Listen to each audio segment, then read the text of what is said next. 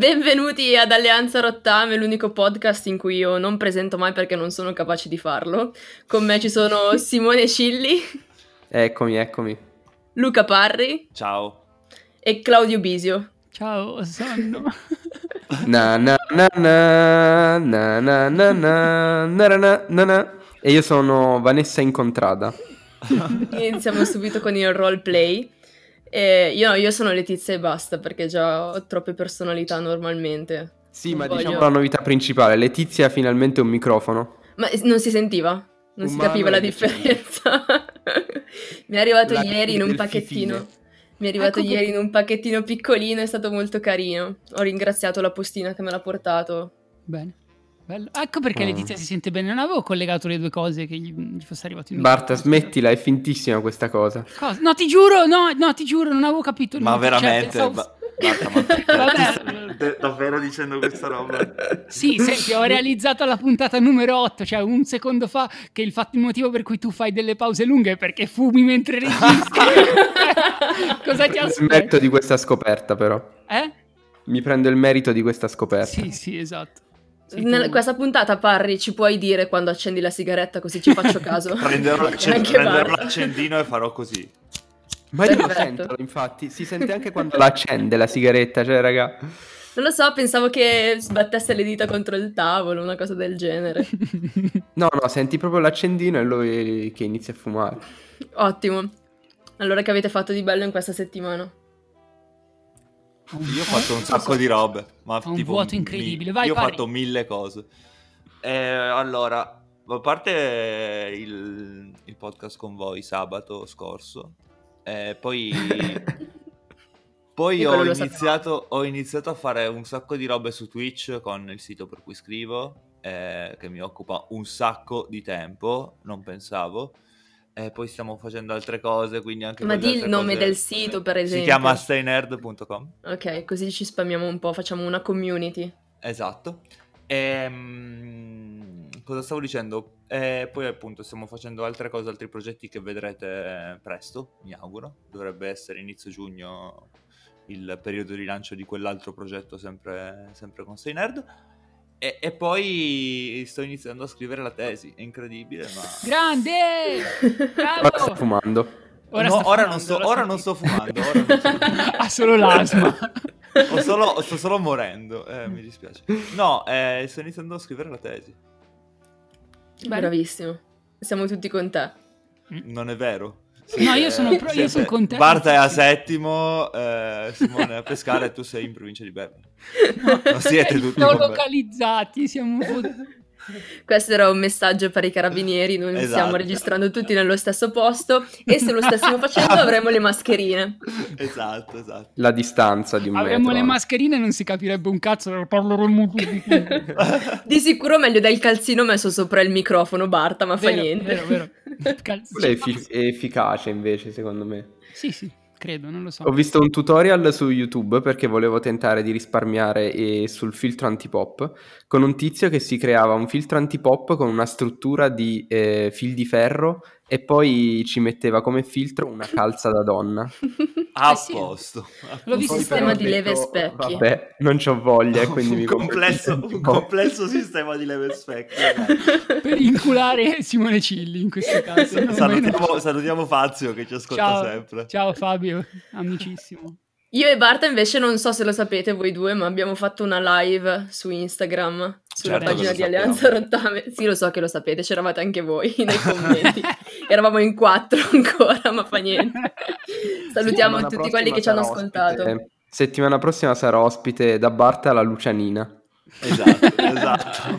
Comunque eravamo tantissimi ieri in live, eravamo quasi 100, più o meno. quasi 100 diviso 10, tipo. È come quando i politici fanno vedere delle foto, fanno, eravamo quasi ma, 2 milioni in piazza, in 5 mila. E poi per la questura eravamo due. eravamo tanti quanti alle primarie del PD, battuta bruttissima. Beh, io, io invece questa settimana, allora, ho continuato a pedalare. E, no, ho un vuoto, cosa fa? Allora, ho pedalato, sì. Um, ho giocato alla PlayStation 2, sì. Ho registrato la cosa di cui parlava Letizia, sì. Cosa fa? Cazzo, devo dire una cosa? Non Ma il gioco di Naruto. No, non citare cose al di fuori del podcast. No, non citare. Ok, eh, va bene. Io ho, mm, ho fatto le solite cose, penso. Appena mi ricordo cosa ho fatto questa settimana, ve lo dico. Io Sono ho scoperto una cosa incredibile sempre su YouTube, perché Mhm. passo la mia vita su YouTube. Ah, ecco Avete presente? suscitano. No, sempre... no, non c'entra. Ehm, sempre legato al mondo degli, degli animali brutti e piccolini. Avete presente l'espressione il circo delle pulci? Vi Sì. siete mai chiesti cosa significa, da dove viene quell'espressione? Mm.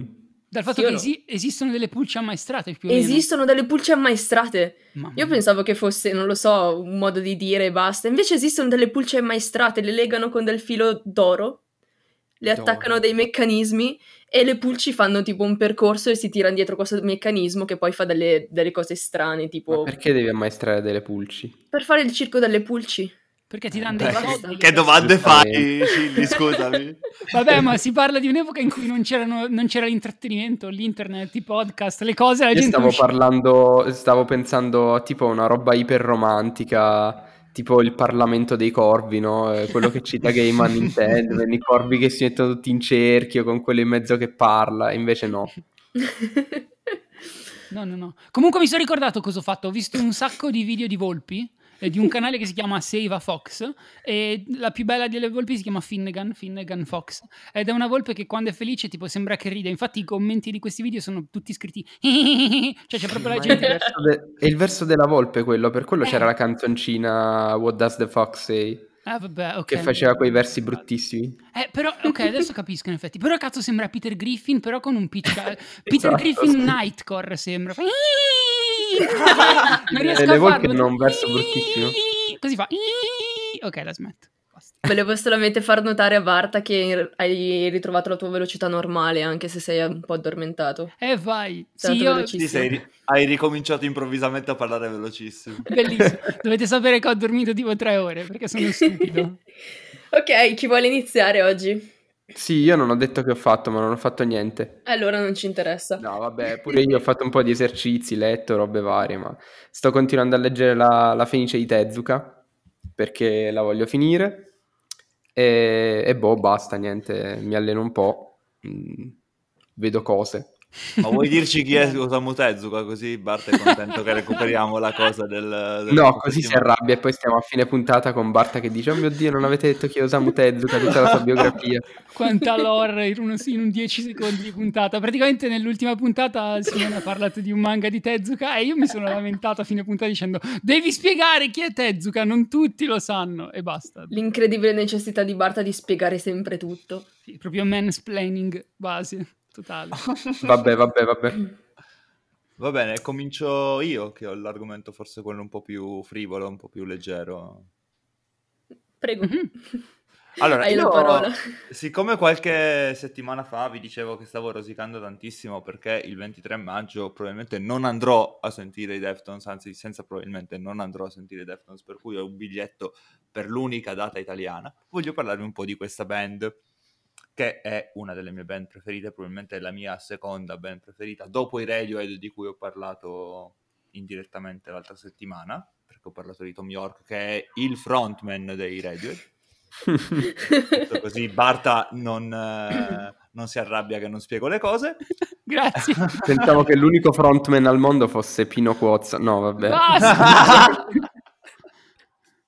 Comunque, a parte queste cose che ci fanno rischiare le denunce, ehm, i Deftones sono un gruppo californiano nato nel 97, anzi pri- in realtà nel 93, poi sono successe tutta una serie di cose, ma ufficialmente sono venuti fuori nel 97, che eh, inizialmente fino al terzo album rientravano in una eh, corrente che in realtà non gli appartiene un granché, ehm, che si chiama New Metal o eh, crossover, da cui poi si sono allontanati nel mentre perché hanno deciso di fare altre cose. Che cos'è il New Metal? Il New Metal è quella roba che è venuta fuori nella seconda metà degli anni 90, in cui si faceva convergere ehm, elementi del metal e dell'hardcore punk con il rap.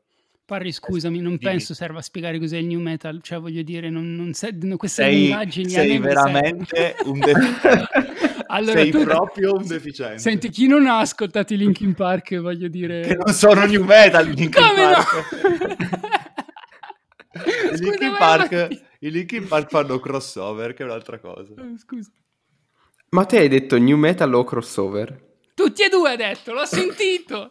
Perché il crossover e il new metal sono generi simili, ma non sono generi uguali. Il ah, new metal lo fanno i Limbiskits e lo fanno i Korn. Il crossover Madonna, i Limbiskits.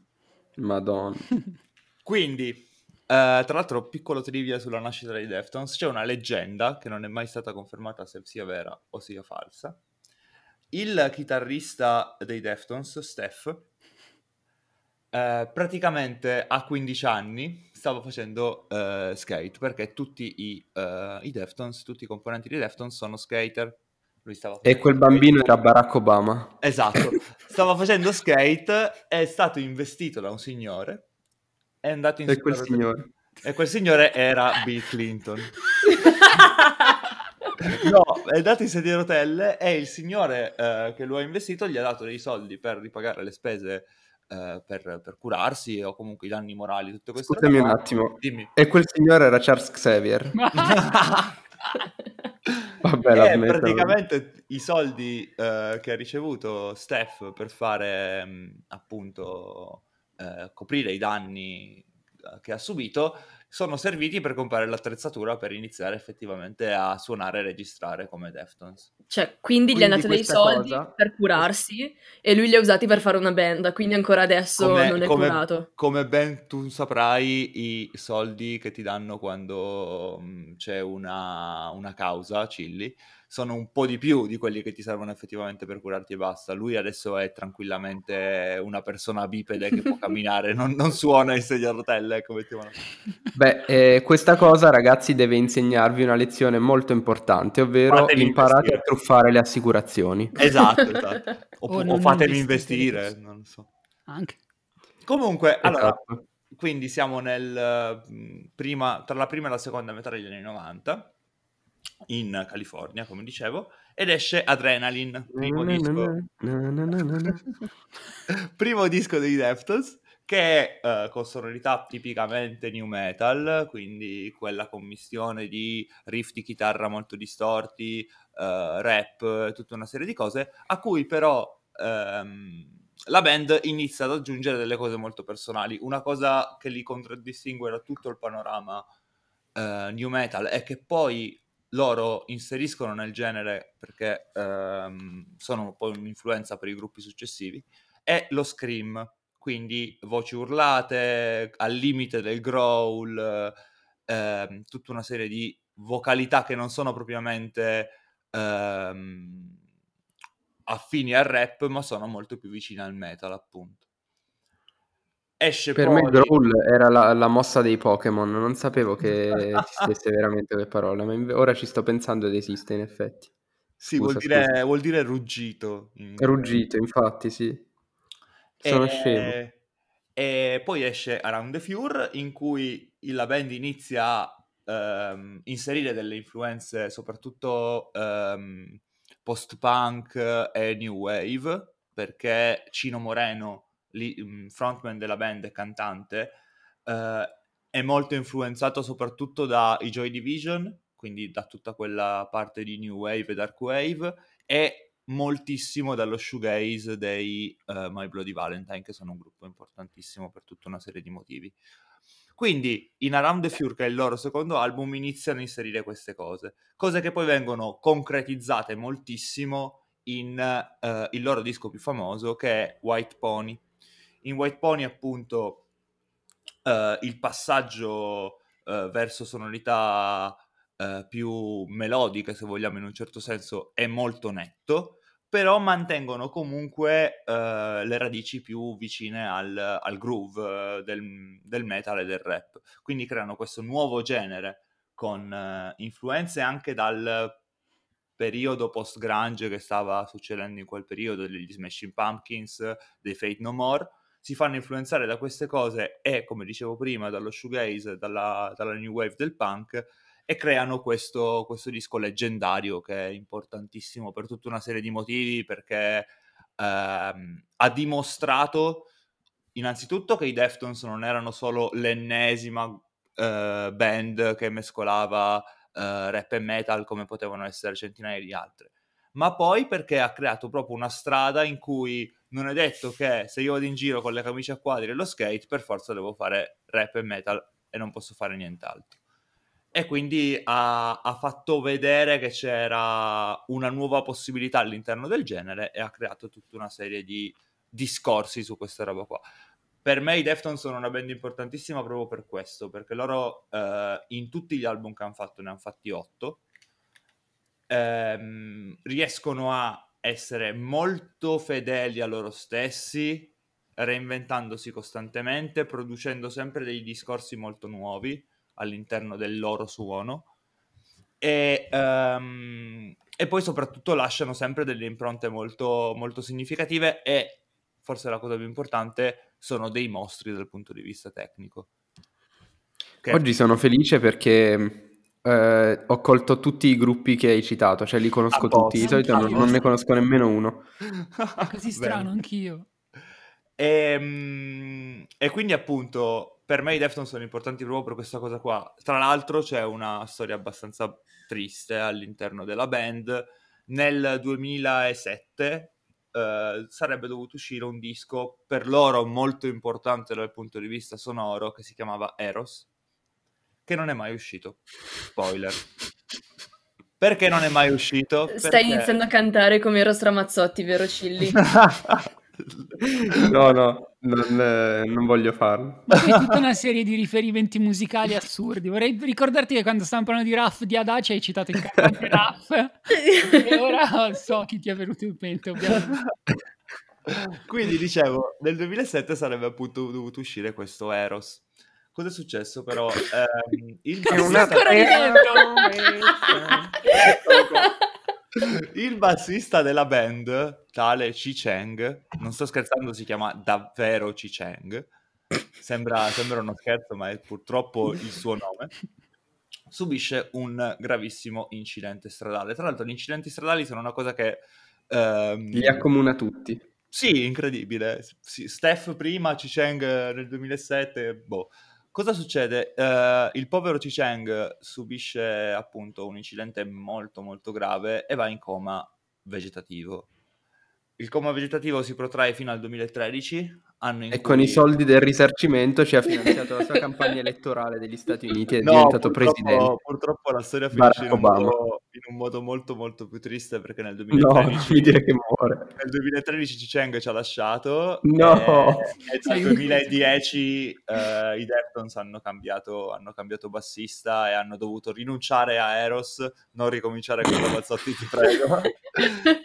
per, poter far, per dover fare delle altre cose, nel senso che hanno deciso che quel disco lì apparteneva a Ciceng e quindi non avrebbero dovuto fare um, lavorare su quel disco ma lavorare su altro. Infatti poi sono usciti altri tre album tra cui Koi no Yokan che è il loro penultimo del 2003, forse proprio 2013 quando, quando Ciceng è mancato, che è interamente dedicato a lui, che praticamente racconta il rapporto che aveva dentro la band, anche se il bassista era già un altro da tre anni, perché appunto il secondo bassista è entrato nel, nel 2010.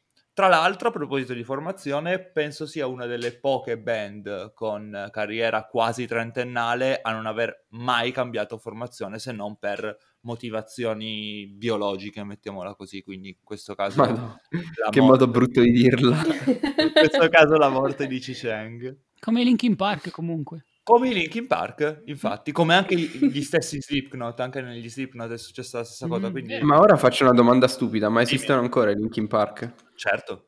Eh... Cioè, nel senso, fanno ancora concerti, robe dopo che è morto il tizio? Non fanno non concerti, ma fanno musica. Ok. Sì, poi diciamo che comunque Mike Shinoda, che è l'altra voce del gruppo, ha dei progetti, cose parallele, però chiaramente penso che il progetto Linkin Park sia chi- archiviato e chiuso ormai. Dal punto mm. di vista live sicuramente. Eh, Dal sì, punto sì. di vista in studio qualcosa secondo me faranno e fanno, però mm-hmm. poca roba. Sì, sì. Comunque... Ma nel 2020 è trash ascoltarsi ancora i Linkin Park oppure no? Io non le so. No, a me cose. prendono per il culo tutti. Cioè, saluto di nuovo il mio amico Carena, lo citiamo una volta a puntata. Lui mi prende per il culo. Io gli dico, cazzo, capisci, abbiamo tipo 5 anni di differenza. Io ho le cose di cui mi devo vergognare. Tu hai le tue, a te piacciono i Dari, lascia che mi piacciono i Linkin Park. Allora, come, come, nostalgia, come ricordo. Eh. Allora, a me i primi due album, anzi facciamo tre perché ci inserisco anche il crossover con, uh, con Jay-Z i Mamma primi mia. tre album piacciono molto e sono molto importanti per tutta una serie di motivi. Quindi, Io non so nemmeno eh, cosa ci sia nei tre album, tipo qualche canzone? Allora, in, nel primo Hybrid Theory c'è mm, In the End, veramente. Ah, ok, cioè, ok. In Hybrid Theory ci sono solo hit, tutte canzoni famosissime. Esatto, tra cui la mia, la mia canzone preferita di Linkin Park è Crawling, anche eh, se certo. sembra una roba strana perché oh, mica i memes, e invece no, la mia preferita è, è Crawling. In Meteora, in Meteora, scusatemi, ci sono altri pezzi bellissimi, tra cui Breaking the Habit, che è un pezzo drum and bass. Ah, sì, sì, sì. Ed sì, è una sì. roba stranissima. Fra l'altro con un video animato in una maniera assurda. Esatto, fatto da Watanabe, tra l'altro, perché mi Mamma pare che in mezzo ci sia Watanabe.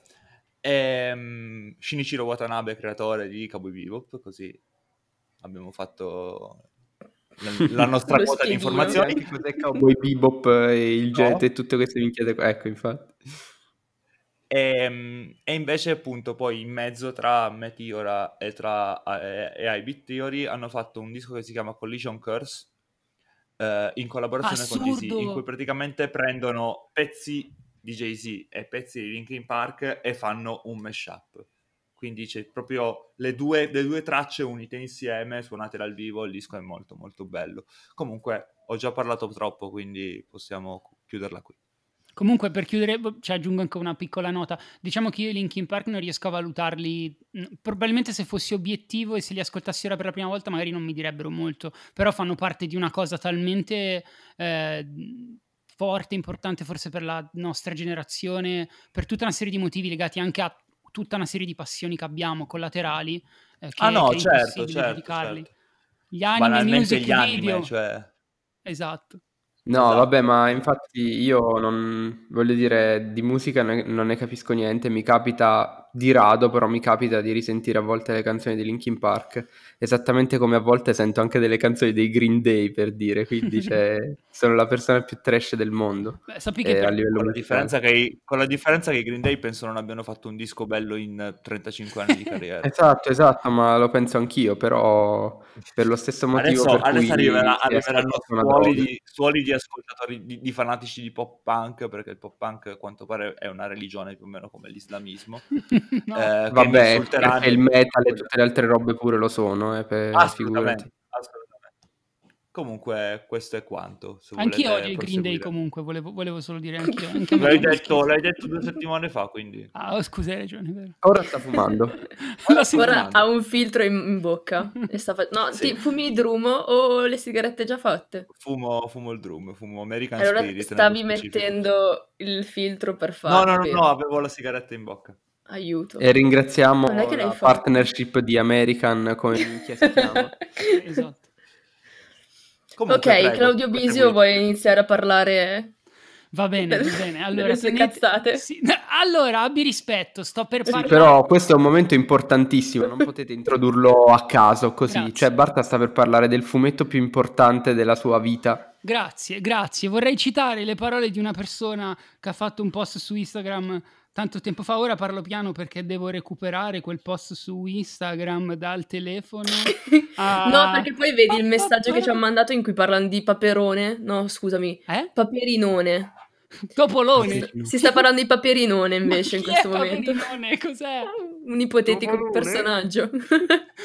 Stiamo aprendo troppe parentesi. Allora, questo dichiaro questo il momento più importante non solo dell'episodio, ma di tutto il podcast, perché stiamo per parlare di uno dei fumetti più importanti di sempre, ok? È importante citare... perché stiamo parlando di fumetti, giusto? Assolutamente sì. Allora, innanzitutto io ti, di, ti, chiederei di spiegare cos'è un fumetto. Allora, farò di più, leggerò il post... E cos'è la parola importante? Fammi parlare! Leggerò un post datato 6 maggio 2016, pubblicato su un gruppo chiamato I fumetti sono una cosa seria. Il post recita, da cosa si riconosce un vero capolavoro? Beh, non ne ho idea, ma l'uomo bonsai è senza ombra di dubbio un capolavoro. Non è un caso se autori come Will Eisner e Richard McGuire l'hanno... l'hanno inserito fra i loro dieci fumetti preferiti di sempre. Spoiler, probabilmente Eisner è morto prima che l'uomo bonsai... eh, direi. Richard McGuire non ha idea di cosa sia. Ma è quello, è quello di Supercar, là... Richard McGuire, cosa stai parlando? Dai, Cili, madonna, queste, queste battute. Andiamo avanti.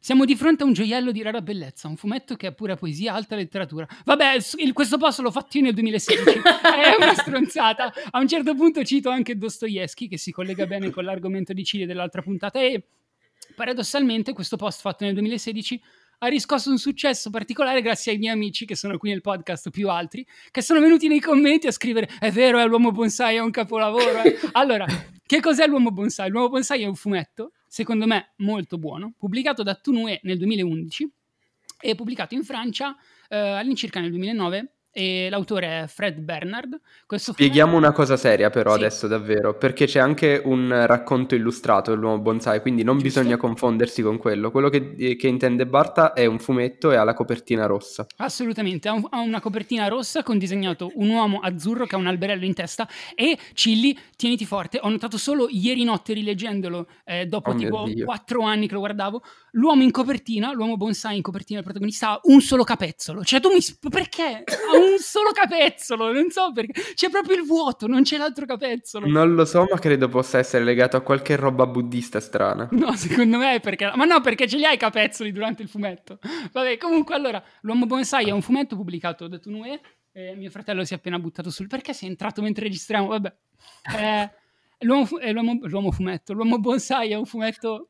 Ehm, è una storia molto semplice, eh, con disegni anche molto semplici, ehm, che racconta fondamentalmente un'avventura eh, marinaresca, ok?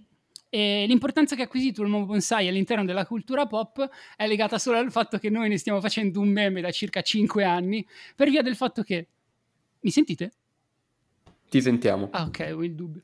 Per via del fatto che in, in 5 anni almeno quando io ho scoperto questo fumetto, ho iniziato a tempestare chiunque di messaggi dicendo che avrebbero dovuto leggerlo. Quindi abbiamo semplicemente un pochino fatto esplodere questo, questo, questa bolla di, di, di, dell'uomo bonsai, ma in realtà è un fumetto molto carino, ma non perfetto per, oh per tanti Dio. aspetti. Eh sì, Quindi sì, sì, i, meme, i meme vincono sulla qualità sostanzialmente. No, perché non credo abbiano vinto i meme comunque, non credo nessuno abbia comprato l'uomo Nella bonsai. nostra comunità sì. In realtà, in realtà, considera che non si trova più fra i reminders ed era tipo l'unico modo per recuperarlo, per cui Dici che abbiamo nel avuto... tempo lo abbiamo tipo esaurito veramente. abbiamo avuto una qualche influenza sul nostro mondo, questa cosa mi fa molto piacere, se è vera, non ne sono così sicuro. Boh, una trentina di copie le avrà vendute, dai. Ah, una trentina sì, cioè sono i nostri amici, quindi ci sta. Beh, di cosa parla l'uomo bonsai? L'uomo bonsai um, si apre il racconto si apre con questo pirata eh, che si chiama O'Murphy, capitano O'Murphy, all'interno di una bettola che ehm, racconta una storia a questi pirati molto più giovani di lui e molto più inesperti. Dunque lui comincia a raccontare la vicenda e la vicenda è il classico piglio di una storia d'avventura, Uh, c'è una voce narrante di sottofondo che appunto è quella del capitano, che per una volta non è fastidiosa, anche se il fumetto comunque è ricco di didascalie e racconta di come eh, durante un, una tempesta eh, questo capitano, assieme, suoi, assieme, alla sua ciurma, eh, vide in mezzo al mare un albero fluttuare, faceva su e giù sulle onde ehm, e quindi diceva, cioè, chiaramente i, tutta la ciurma eh, rimase stupita e alla fine di questa tempesta si avvicinarono a quest'albero e scoprirono che l'albero era letteralmente... Cotoletta sì, esatto. sto racconta- vi sto raccontando cosa succederà fra mille anni quando Cotoletta sarà libera. No, allora, eh, finita la tempesta, questi uomini si avvicinano alla nave eh, e vedono che al posto dell'albero maestro, che è mh, divelto, tutto storto, spaccato, c'è proprio un enorme albero che si erge all'interno della, della nave. Decidono di andare sopra la nave e con loro stupore si rendono conto che l'albero parla e dice eh, comincia a raccontare una storia, eh, dice appunto che si trova lì da 200 anni e racconta la storia di un altro personaggio, di un pirata, di un altro pirata, e quindi siamo a un terzo livello di racconto, eh, di un pirata che è stato uh, rapito anzi di un, di un um, aiuto, come si dice, non un pirata, uno che naviga, un... Marinaio. Un marinaio, marinaio. un marinaio che è stato rapito da pirati e che è stato torturato in vari modi, è stato tenuto per fare lavori eh, umilianti sulla nave finché non è stato poi abbandonato sulla, uh, su un'isola e su quest'isola, uh, sulla quale si ergeva un enorme albero, um, una notte gli cadde un piccolo semino sulla testa e da quel momento uh, iniziò a crescergli un alberello in testa e di cui non riuscì a, a liberarsi. Questa è la premessa per l'uomo bonsai, una storia in realtà molto semplice appunto perché è, mm, è un racconto d'avventura, eh, verranno spiegate poi il perché di questo eh, incatenarsi, come dire, di, questo, di questi vari livelli di, mm, di, narrazione. E soprattutto seguiremo le vicende di questo omino eh, a cui crescerà un alberello sulla testa, è bellissima questa cosa. Ecco, cioè, allora partiamo dal, dal, dal dire che a livello visivo l'uomo bonsai ha due punti di forza enormi, che sono due piccole uh, idee, intuizioni che in realtà potevano venire in mente a chiunque, però sono proprio belle da vedere. Uno è un, al- un, un fottuto albero sopra una nave, cioè è bellissima questa cosa, è talmente bella visivamente che non serve nient'altro. E poi scopriremo andando avanti che proprio tutta la nave è interrata e questo albero cresce eh, appunto attraverso la nave eh, proprio perché ha questo terreno eh, su cui poter crescere, tra virgolette. E poi l'immagine di questo tizio a cui cresce un alberello sulla testa e poi perde tutti i capelli e gli rimane solo questo alberello e lui diventa tipo verde, da qui appunto... Sì, devo bonsai. dire che l'immagine dell'albero sulla nave era veramente potente, anche perché ci, ci dedicava una splash page eh, unica che comunque per tutto il fumetto praticamente non c'era una splash page quindi era veramente bella.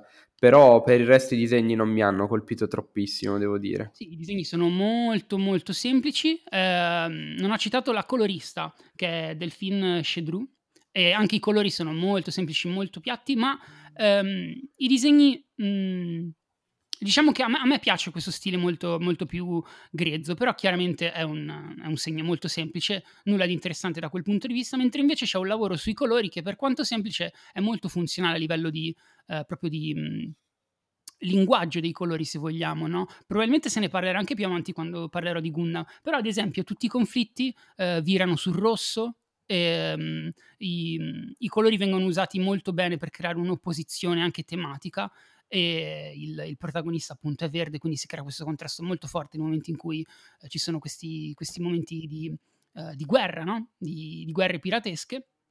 E, e, la semplicità in realtà del, del tratto mm, la semplicità del racconto in generale si riflette anche nel, nel, layout della tavola perché è un layout molto semplice, cioè le vignette sono, sono fondamentalmente quasi sempre quattro per tavola, la tavola è divisa in, in appunto quattro vignette identiche, ehm, tranne per il fatto che ogni tanto appunto due di queste vignette magari si uniscono per crearne una un pochino più, più orizzontale in base al, al, come dire, al contenuto che deve essere rappresentato, no? Perché se deve essere rappresentata una scialuppa o più personaggi assieme, chiaramente serve una vignetta magari un pochino più, più, spazio, est- sì. più, più estesa, certo, mentre invece le, le vignette, quelle la tavola in cui magari ci sono quattro vignette tutte identiche, spesso rappresentano il profilo di un personaggio, eccetera, eccetera.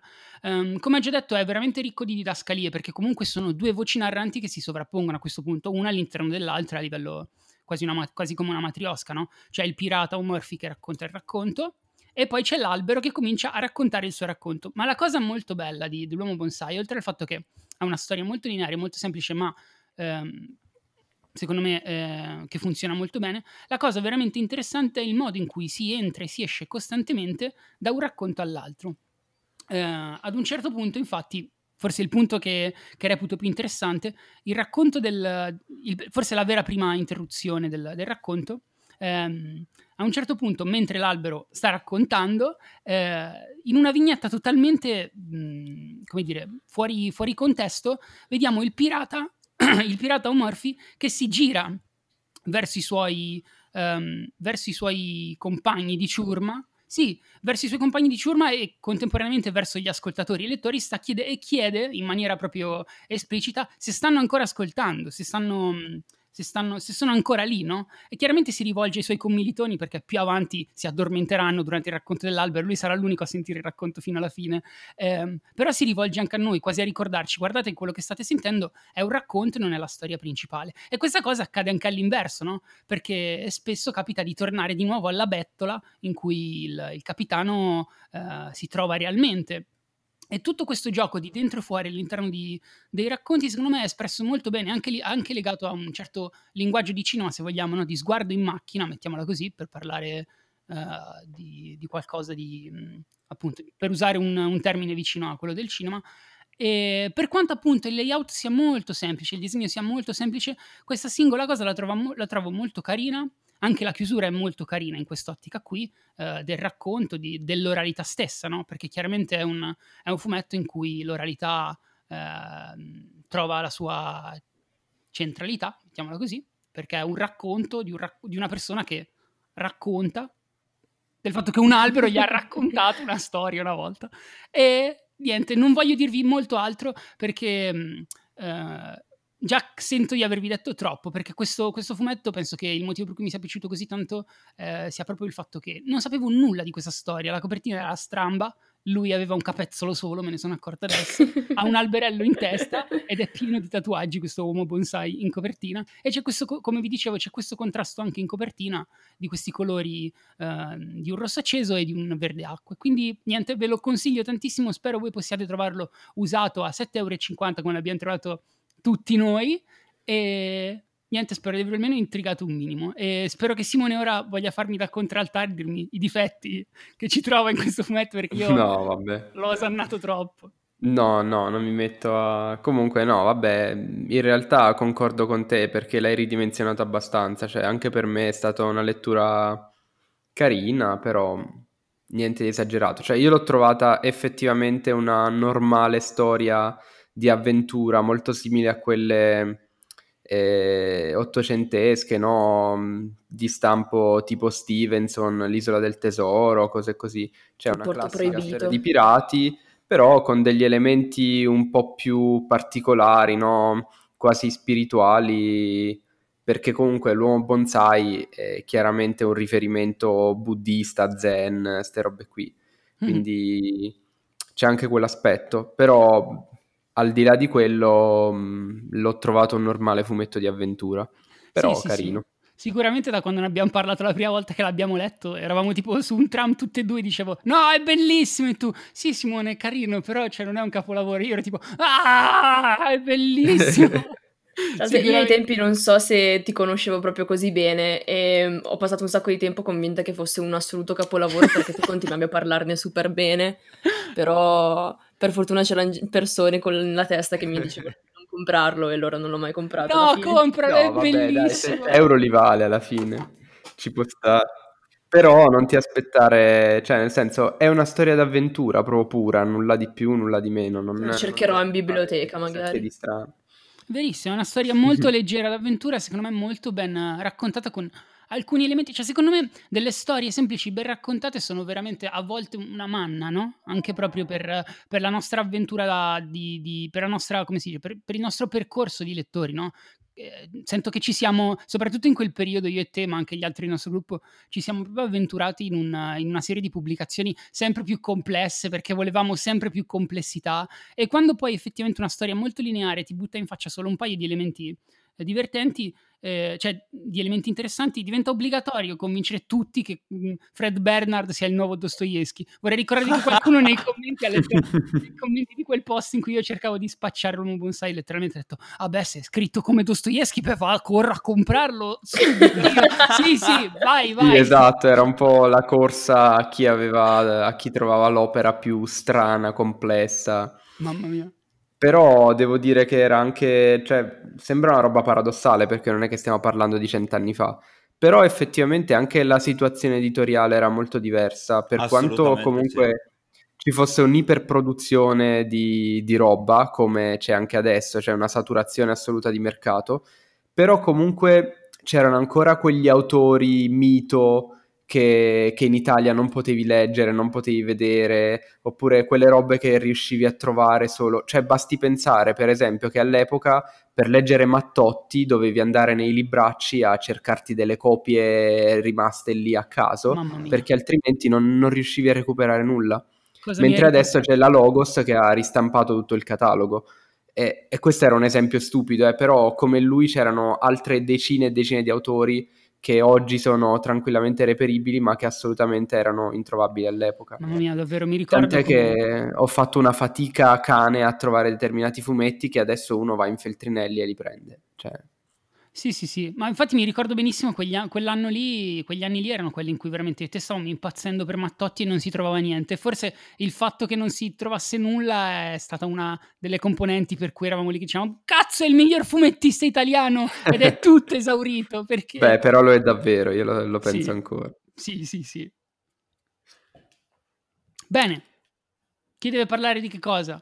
Beh, parlando di storie che si incastrano, giochi di scatole, cose così. di riconnettersi al tutto. No, vabbè, in realtà ci sta, a parte il fatto che è sempre un metodo di racconto che adoro tantissimo, cioè proprio quello alla le mille e una notte, scatole dentro le scatole dentro le scatole. e um, io sto ascoltando un podcast, in realtà è da un bel po' di mesi che lo sto ascoltando, ma um, adesso l'ho ripreso in mano. Praticamente è un podcast antologico, quindi ogni stagione racconta una storia, una storia a sé stante. Il titolo è Within the Wires, quindi all'interno dei circuiti, dei, dei fili, ed è presentato da Welcome to Night Vale, che mm, non, vorrei parlarne perché è forse uno dei podcast più importanti che ho scoperto in questi ultimi periodi, però c'è t- tantissima roba di, mm, che spiega molto meglio di quanto potrei fare io. Welcome to Night Vale, ad esempio. Ehm, Pietro Minto su Prismo ha scritto un articolo bellissimo per invogliarvi ad ascoltare questo podcast eh, non l'abbiamo mai nominato, strano. Mm, dici? Non lo so, non mi ricordo. Praticamente è una delle cose migliori di fiction, secondo me, che sia stata creata negli ultimi dieci anni. È tutto un accostamento di um, elementi sovrannaturali e abbastanza anche grotteschi che creano un mondo incredibile. Vabbè, però non ne voglio parlare. Voglio parlare invece di questo Within the Wilds, che è stato prodotto dagli stessi produttori di Welcome to Night Vale ed è ambientato in un mondo completamente diverso. Eh, sostanzialmente c- sono du- quattro stagioni che sono uscite dal 2016 fino adesso. Io ho ascoltato solamente le prime due e ho appena iniziato la terza. Quindi una la... all'anno, insomma. Mm, io? No, dico le stagioni che. ah, che ok. Sì, sì, esattamente. E per di più c'è una quinta stagione su Patreon e basta, formata da uh, un episodio, no, scusa, quattro episodi all'anno durante gli equinozi e i solstizi esce ah, una puntata bello. di questo ed è però purtroppo non sono iscritta a Patreon quindi non, non, l'ho mai sentito Patreon dove ci sono foto dei miei piedi. No è OnlyFans abbiamo detto. No, OnlyFans. ieri abbiamo annunciato che tu hai un OnlyFans esatto. Ok, praticamente uh, la prima stagione si chiama Relaxation Cassettes, quindi um, sostanzialmente registrazioni per il rilassamento e all'inizio sembra in tutto per tutto un podcast di meditazione con esercizi di visualizzazione del proprio corpo, dell'aurea, di rilassamento. Poi però tra le informazioni varie, eh, all'inizio sembra proprio un, un podcast fatto solamente per la meditazione, ma a un certo punto inizia um, intuire che ci sia delle cose strane, ad esempio il fatto che si parla di un istituto di igiene mentale, inizia a capire che il destinatario di questo podcast non è l'ascoltatore, ma è una persona rinchiusa in questo istituto e la voce nella cassetta sta cercando di farla scappare. Cosa? E quindi è tutta una storia Bello. all'interno di... cioè, le prime due puntate sono solamente esercizi di visualizzazione, quindi immaginati in un campo che corri e li vedi i tuoi piedi nell'erba cose del genere.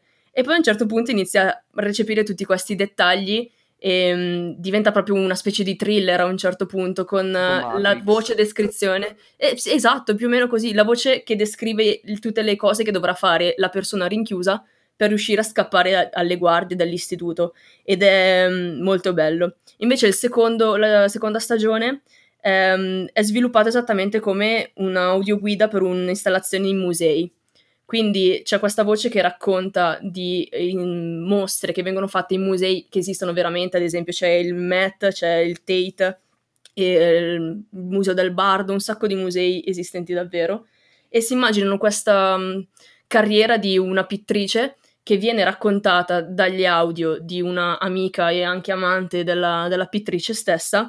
E quindi mh, vengono descritti continuamente quadri e vicende relative alla biografia della, della, pittrice, ma poi scopri anche della relazione tra le due, tra le due donne, scopri anche di elementi che mh, si ricollegano pure alla prima stagione, quindi dei riferimenti a un evento che deve aver cancellato la memoria di molte persone all'interno del, sul pianeta Terra, però non si riesce a capire quale sia il motivo, non si riesce a capire chi ne è stato oggetto e infatti sono super curiosa di andare avanti con la terza stagione per riuscire a capire esattamente cosa è successo.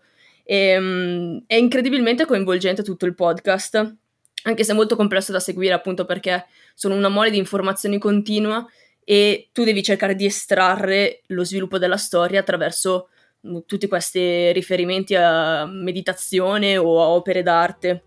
E, um, però um, ci sono dei personaggi che ritornano, ci sono degli eventi che vengono riproposti ed è molto bello.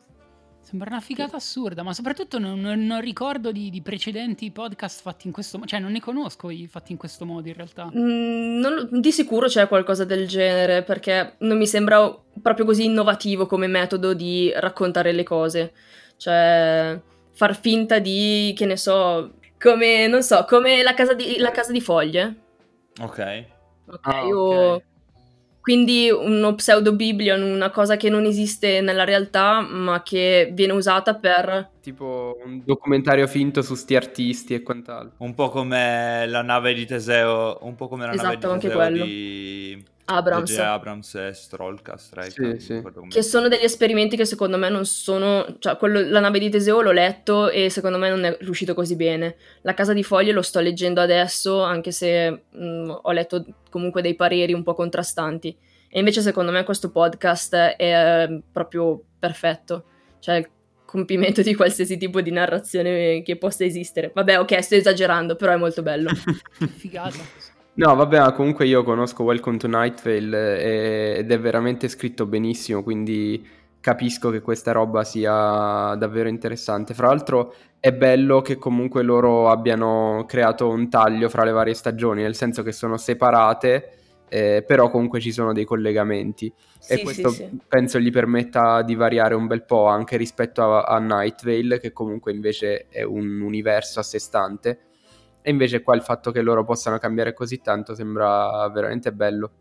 Ma poi Welcome to Night Vale è super comico, cioè io rido tantissimo quando ascolto Welcome to Night Vale.